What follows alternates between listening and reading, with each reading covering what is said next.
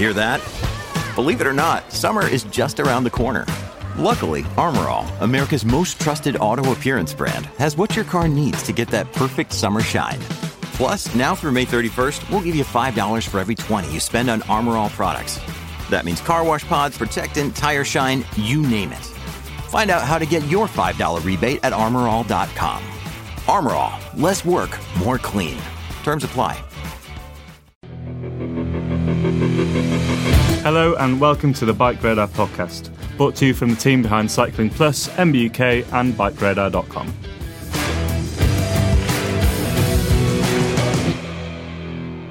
Welcome to the Bike Radar podcast. I'm Rob Spedding, content director on Bike Radar, and today I am joined by Warren Rossiter. He's a senior technical editor for the road from Bike Radar, Cycling Plus as well. Warren, how are you? Very well, thank you. And Tom Marvin, he's tech editor on Bike Radar and also writes for MBUK. He's our mountain biker. Tom, how are you? I'm all right, thank you very much. Yes. So we've got a road editor, we've got a mountain bike editor. I would class myself as uh, probably neither of those things, but I'm probably a road cyclist. I think it would, uh, if I was going to define myself. And we're going to talk about what mountain bikers can learn from road cyclists and what road cyclists can learn from mountain bikers. And that's quite a wide ranging conversation that will cover technique, training, but also technology.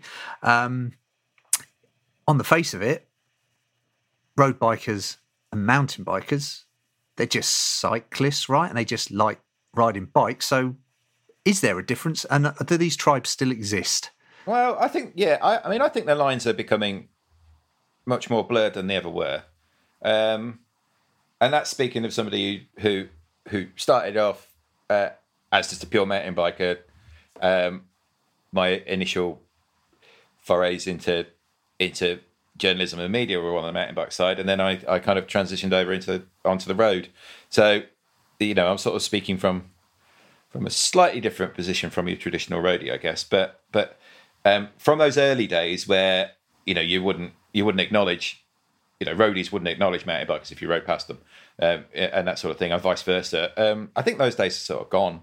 You know, I think everybody understands the we are just all cyclists and and the benefits that can be found from from you know cross pollination, as it were. Yeah, Tom, you, you're you're you're cross pollinated, aren't you, Tom? Oh well, I, I like to I like to dabble. Um, I'm certainly a, a, mountain biker at heart, but I've got a a current lockdown penchant for uh, road rides, and uh, I'd say I'm a big fan of the old gravel bikes, which is obviously the the most uh, obvious bit of uh, cross pollination between the two camps. Hmm. I mean, maybe we should just have gravel bikes but that's a whole you know that's a whole nother podcast and actually probably one we've already done so if we were going to kick off um, and look at what well let's start with what we think um, a mountain mountain bikers could learn from from roadies and and tom you are welcome to disabuse me of this, but you know, I, I, I, kind of think of mountain bikers. They don't really like riding uphill. Mm. Road cyclists like myself and Warren, we love it, don't we? Was to a certain extent. but but for us, you know, it's the pain, it's the suffering, and it's the, Im- the immense smugness you get at the top of a climb to know you've conquered it. Mm. Mountain bikers either get an e-bike or they get in the back of a minibus and let someone else do all the hard work, don't they? Is that true? I mean, so that's that's definitely a a large part of. Uh, of sort of the, the, the public face of mountain biking, you know, like if you if you see professional mountain bikers, most of them are going to be on uh, enduro bikes and downhill bikes because that's the coolest, uh, in inverted commas, uh, aspect of mountain biking. And those things are obviously it's beneficial with a heavier, more descent orientated bike to make the uphills slightly less painful. And if there's mechanical means to doing that, whether it's through a uh, an electric motor wrapped around your bottom bracket or uh, an electric motor wrapped around a long chairlift um, or a diesel motor in a van. Um, then people are people are going to do that. But I, I, I don't think you can too harshly uh, paint every mountain biker with that brush. There's, uh, I think your average mountain biker still pedals the vast majority of their riding. But the climbing side of it is different to road, isn't it, Warren? I mean, climbing is is an integral part of, of road cycling because the Tour de France, the Giro, the Vuelta, even the Tour of Britain. You know, Yeah, it's all about climbing. yeah, I, I think. Well, that's road cycling for you, isn't it? There's a sort of um, it's romanticized suffering.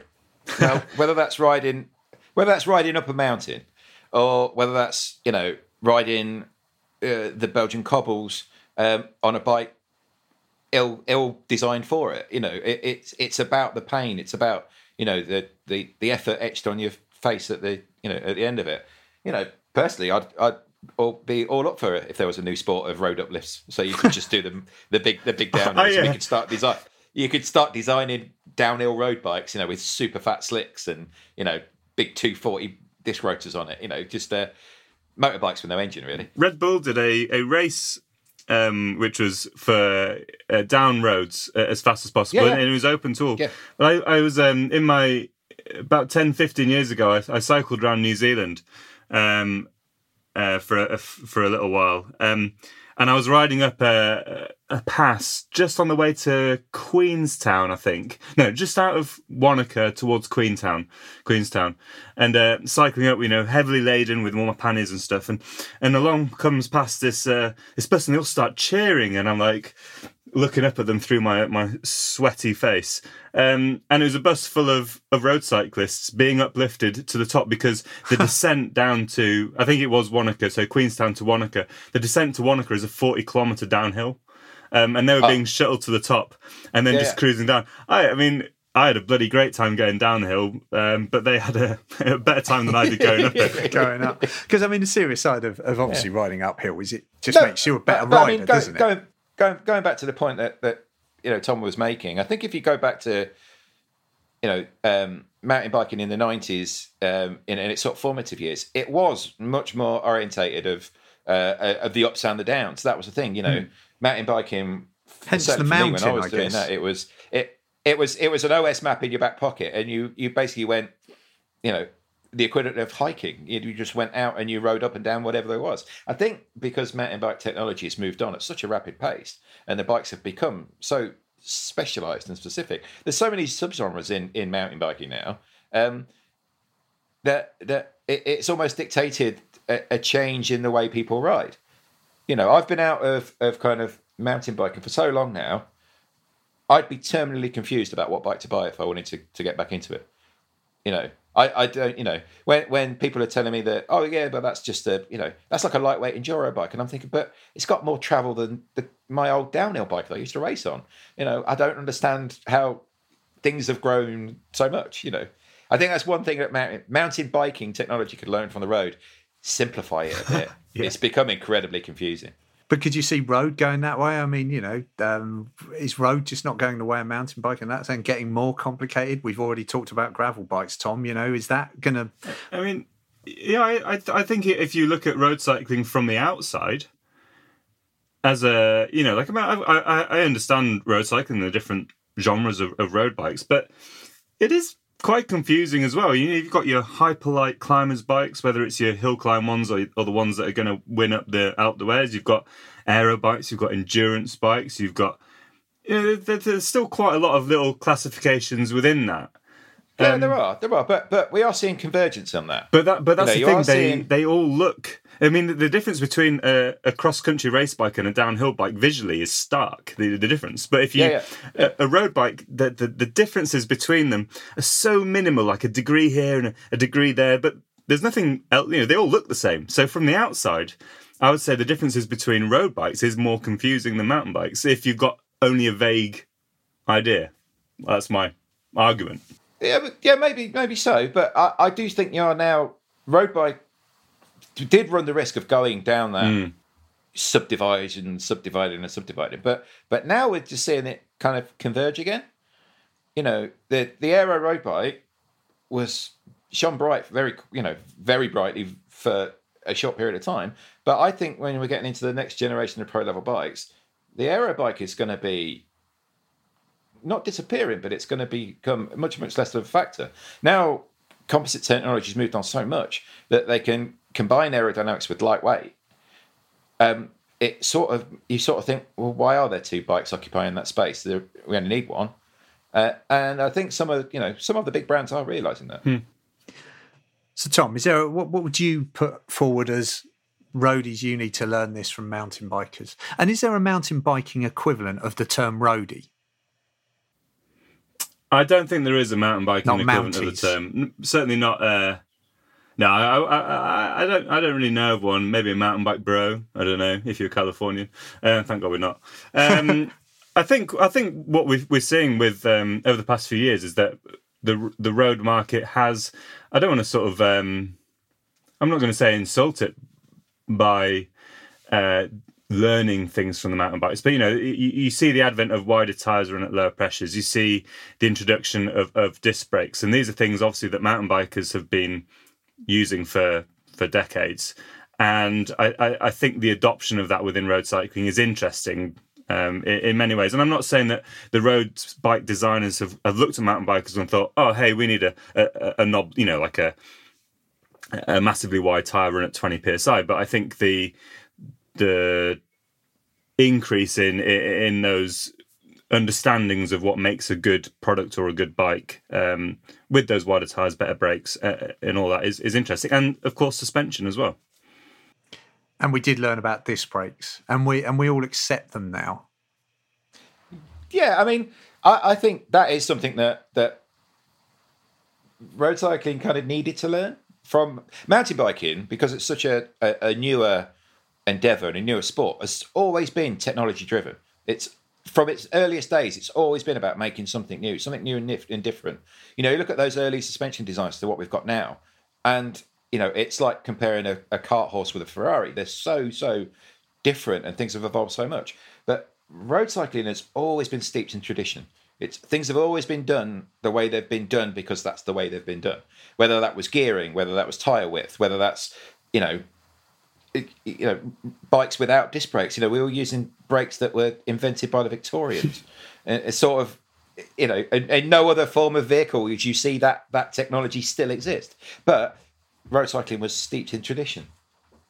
Um, so now, I think as as mountain biking got so popular and became almost the number one buying choice for, for the public, all the brands invested in engineers and they invested in technology and a new way of thinking, and now that's permeated permeated into the road. So if you think about all those great traditional brands, you know, they're historic brands, they're no longer the cutting edge they were. They've been superseded largely by you know American and Asian brands that have bought in R and D and engineering and things. So that I think is you know where road cycling has already learned something big from mountain biking. Do you think the But- do you think the UCI with their you know maybe not so much with wider tires and disc brakes and all this sort of thing, but certainly when it comes to the shape of bikes um, and that traditional element, do you think the UCI has got um, to shoulder some of the blame for for that perpetuating?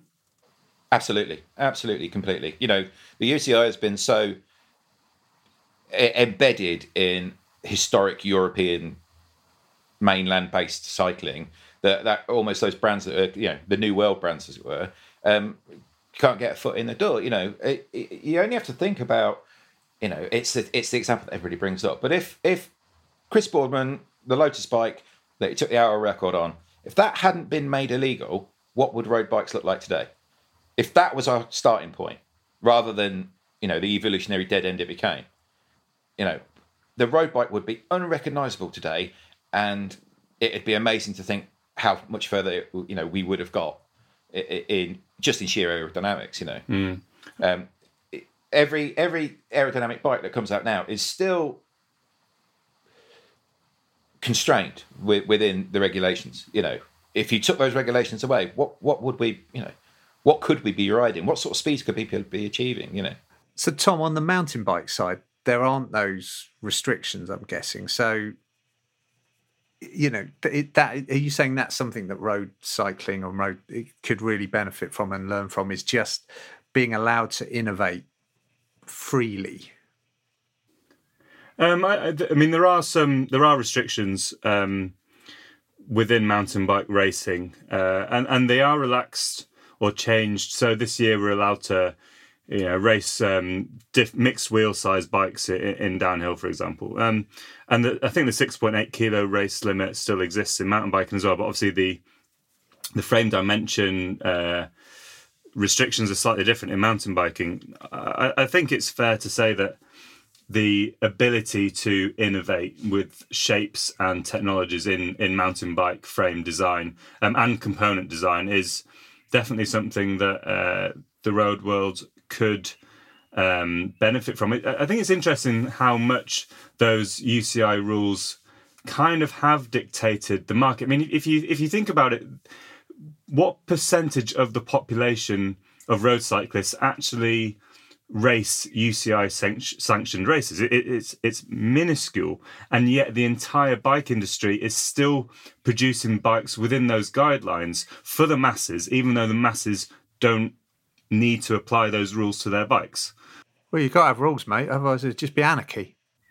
there would be anarchy. We'd be riding Lotus them in aerofoils or We'd something. all have really bad backs on our commute to work, or worse backs on our But I, commute. I, I, I think you know if, if going back to sort of Warren's point in in, in in the early question about the UCI, the one of the things that mountain biking hasn't learned from road cycling, and something that's been so prevalent in road cycling, is aerodynamics.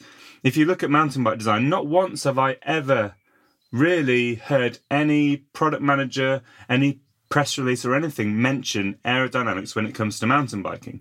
And yet, if you you know if you look at the data of how fast um, aerodynamics becomes applicable, those speeds are often reached in mountain biking. Um, and I mean, I, there's an anecdote actually. I, I spoke to Chris Porter, who has been on this podcast a few weeks ago, who is, um, we'll call him a visionary in terms of mountain bike design and theory. He, he, he- he's very interesting. He's got some incredible ideas, some of which some people agree with, some don't. But he um, worked on a team um, back in the, you know, 10, 12, 15 years ago. And he had a guy, Ben Cathro, who raced downhill um, on this Mojo downhill team. And Chris Porter introduced at Fort William a downhill ski suit for his team riders to race in.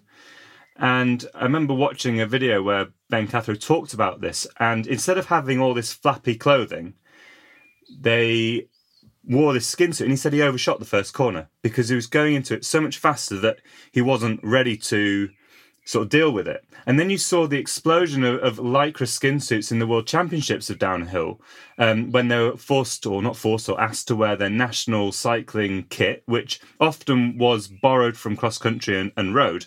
So he had all these downhillers. It was fast. And then the UCI backed down and said, okay, downhillers specifically wearing this skin tight kit looks a bit crap and they force them to wear baggy clothes because of the cool factor. Now, you can argue up both ways on it. I thought it was a backward step. You know, downhill is the, the F1 of mountain biking. It's about going as fast as possible. And the UCI restricted the speeds based on fashion. And I, I don't agree. What, what you find now, sorry to ramble on, but what you find now is that those downhill racers are still wearing that baggy clothes, but it's tailored real tight. So while the racers have recognized the need for aerodynamics in their clothing and their kit, which isn't flapping around, I'm yet to see any bike designers at least say that they've taken this into consideration on their bikes. It's it, it's interesting actually, Tom, because that was one of my thoughts for you know what what could mountain bikers learn is to embrace lycra, and it seems like you are ready to embrace lycra on your mountain bike, and and all power to you for that. Because you know that's something we know you know we know you wear your where you mountain bikers wear padded shorts and they wear padding under their shorts, but that you know Warren and I love prancing around in our leotards and riding our bikes because it's comfortable in it and and we think it makes us faster. So we think mountain biking mountain bikers should join us and they should also shave their legs. Yeah, I mean, I, I, I, I'm- I'll stick my hand up and say I'm actually quite a fan of of wearing lycra. I mean, I, I ride cross country bikes quite a lot, and if I'm going to go for a like a fast, short two hour ride on a cross country bike, I'll wear a lycra because it's it's the right clothing to wear for the job. And if it's you know if it's wet and cold outside, lycra performs better than some like cling filmy baggy short that's flapping around your thighs and getting caught in your saddle. It's a pain in the ass. That said. If I'm going trail riding in inverted commas or enduro riding or something, I'm going to wear baggy clothes. Partly because you look like a bit of a tit wearing lycra on a big, you know, enduro bike. I'm not going to lie. I mean, the UCI got that bit right. It, you look stupid, it is faster. Um, but also there is some element of of scuff protection. You know, Yeah. uh, I've got a pair of Cordura shorts, which you know, if, if you fall on the ground, is going to give a bit of more protection. That, that makes perfect sense. And, and talking about falling on the ground, um, mountain bikers are better descenders, right? Is that true, Warren? You have a you have a mountain biking background, as you explained. I've followed you from a distance many a time downhill. You know, I'm not a great climber.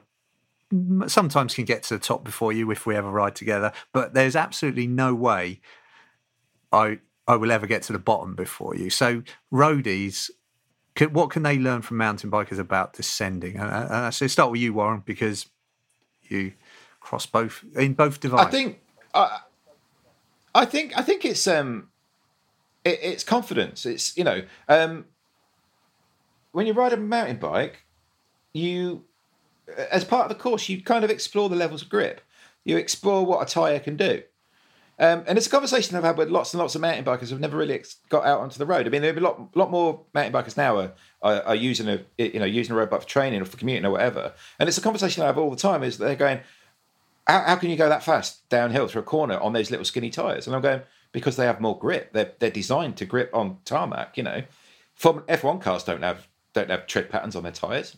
Only in the rain, but in the dry, it's a full slick. That's the best way. You'd be amazed the amount of grip that you'll get from a road tire. It's astonishing levels of grip. I feel more confident going fast downhill on the road than I do going fast downhill off road. I just do because I, I you can really really exploit that grip.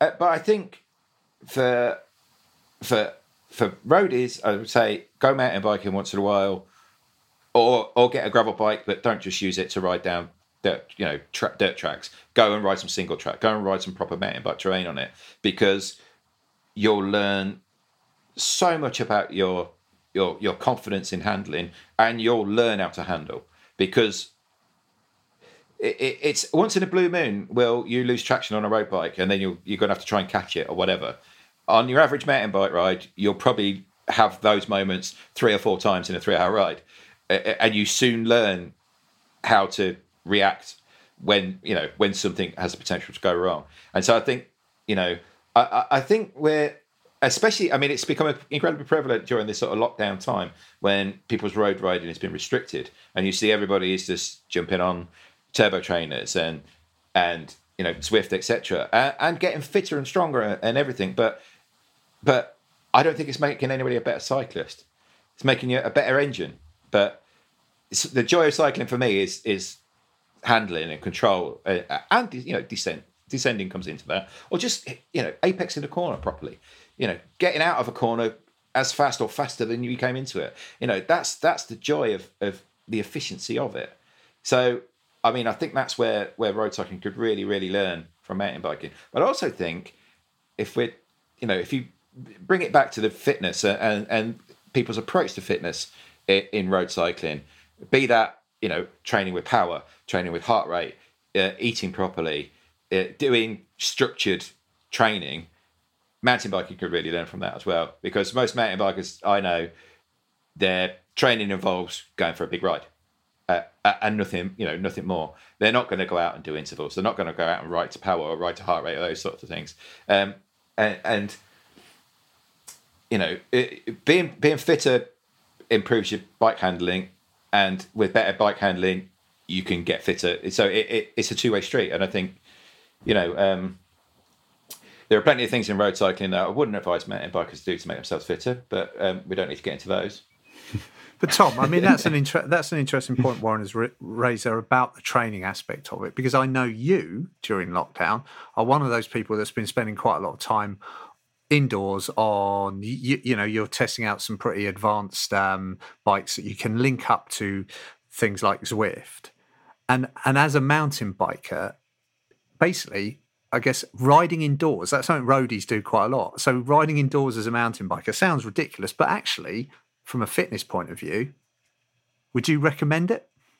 Yeah, yeah. I mean, it's you know, there's no denying that going out on a mountain bike ride is is more fun, um, especially if you've got reasonable riding near you and you've got a bike that's appropriate for that riding. But it is it's a bit of a faff. You know, you got to get your bike out. You got to get the right kit on. You come back, you're maybe a bit dirty. You know, all this sort of stuff. I can do like a, a workout on. Uh, at the moment, I've got this Tacx Neo bike. You know, I can do a, a proper structured workout on that pretty easily in in 35 to 45 minutes, and get a lot of benefit from that. And I can do that before work. And do I enjoy it? I, I enjoy it from that sort of pain aspect that road cycling is so well known for, you know, for having. I I, I do enjoy that. Um, I, i'm yet to give up a mountain bike ride to go on an indoor bike, though. The payoff's just not quite worth it. Okay, you wouldn't swap then. You know, you wouldn't spend all of your time indoors. No, but it, it's it's a good addition, and I, I, think going to that training sort of uh, point again, like the training and fitness. I mean, I haven't done particularly structured training, but I've definitely tried hard over winter and, and in, through spring to get fitter. And the benefits on the mountain bike are really noticeable. Like the, the, the riding I've been able to do the past few weeks. You know, yesterday I was out on a shoot. Um, got there at 11 left at half five six o'clock and just rode because I, I, could ride that long and the trails are so good. It just means you know it's that argument about e-bikes. Oh yeah you can ride the same track loads more times than you would on a normal bike. It's like well yeah if you're fitter you can also do that if you've got enough time to do it. And it's just really nice being able to not have to worry about you know whether you're going to be knackered towards the end because you just go and do it. So yeah i'm a big big proponent of of uh, a bit of training and, and definitely zwift and, and that a lot has helped Do you think there's anything else? Anything else we could uh, we could swap? You know, we could do. Um, uh, the, the one thing the the one thing I would say um, that that mountain bikers could learn from from roadies is uh, uh, cleanliness. it's like literally, literally keeping your bike clean. Oh, personal hygiene, Tom. um, no, it's it's it's literally keeping your bike clean. You know, I've uh, you know I've seen so many guys in around the office, and you know on their on a mountain bikes, and you're looking at the drivetrain going, "My God, why is that even still working?" And do you realise the amount of energy you're expelling just to make that really badly maintained mechanical system to keep going? You know, I've uh, you know I've seen firsthand when I've been out to see you know when I was out in Denmark with um, Ceramic Speed for a week. I, I've seen firsthand data on on how much just keeping your chain clean, you know, and keeping keeping lubrication levels proper how much that saves in, in just sheer energy and, and mechanical efficiency. You know, um, to be honest, it, it, it the, the benefits of a clean chain that's properly lubed with the with the correct lube for the for the situation is worth more than you know spending hundreds and hundreds of pounds on ceramic bearings. you know, and, and you know, and all those other mechanical tricks or or upgrades you could do.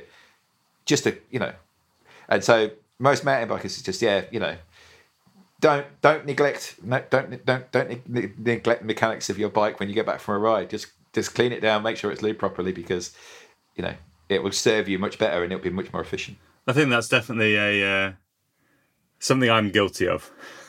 I've got I've got one no. bottle of Finish Line Green Top Lube that basically just does everything every couple of months or something. I don't know. You know, just waz it on. It's fine.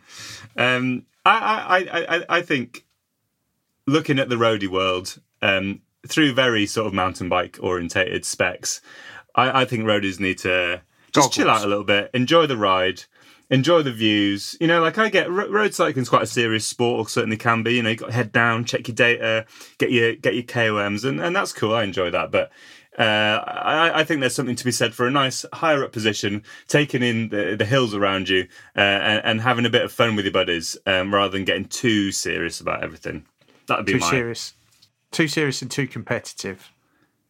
I think I think there's not everyone obviously who road cycles is too serious and too competitive, but I think if you if you averaged out the seriousness of a road cyclist and the seriousness of a mountain biker, I think they could they could meet somewhere in the middle. Road mountain bikers need to get fitter and need to train more and take more care about their bikes. Road cyclists need to, on average, just enjoy it a bit more. just lighten up. Uh, yeah, I think that's true. To be honest, yeah. you know, if I'm if I'm brutally honest you know, um, we were, we were talking on a previous podcast about about bike launches and things, and um, uh, you know, the myriad amount of times that I've been sort of looked at weirdly because I've bunny hopped a sleeping policeman or bunny hopped a cattle grey or or you know, seen a curb that I can get a little bit of a launch off and, and got a bit of air on a road bike, and then you get you know sort of hyper serious. Um, mainly non-speaking, non-English speaking Europeans that will look at you like you, you just shot their dog. You know, it's a it's a weird thing. Speaking of speaking of those two sort of the, the, the two sides of it, I think the obvious answer really is, is gravel cycling. I know we're Yeah, not going we're not going to touch on it, but two. like gravel cycling, right? It's quite fun. You get to see the countryside and you get a bit of training in there. It's like it's the perfect mix. I mean, can we, we should just you know can we just have like a gravel cycling UK magazine or something? Because uh, I'm all over it. Our conclusion is what cyc- what mountain bikers and road cyclists learn from each other and vice versa is let's get rid of road cycling, let's get rid of mountain biking, let's just go gravel riding, and that's the only discipline we need. On that bombshell, I think we'll end the uh, uh, we'll end the podcast. Tom, thank you very much, Thank you, Rob. and Warren, thank you very much. And of course, yeah, I'm just I'm just about to go and chuck a road bike in a skip and you know get a gravel your bike. gravel bike Tom, out. you've, you've convinced me. and you've probably got enough gravel bikes in your garage, haven't you? That uh, that you could do that quite happily. I think yeah, Thank you very much for listening. I hope you enjoyed it. Um, obviously, do subscribe if you don't already subscribe, and uh, leave comments wherever you can about us. We uh, and and pass us on to your friends. Pass the pod on to people. Uh, and once again, thank you for listening. Goodbye. Thank you for listening to the BikeRadar podcast. If you want any more information on what we've been talking about or more news and views on cycling, check out bikeradar.com.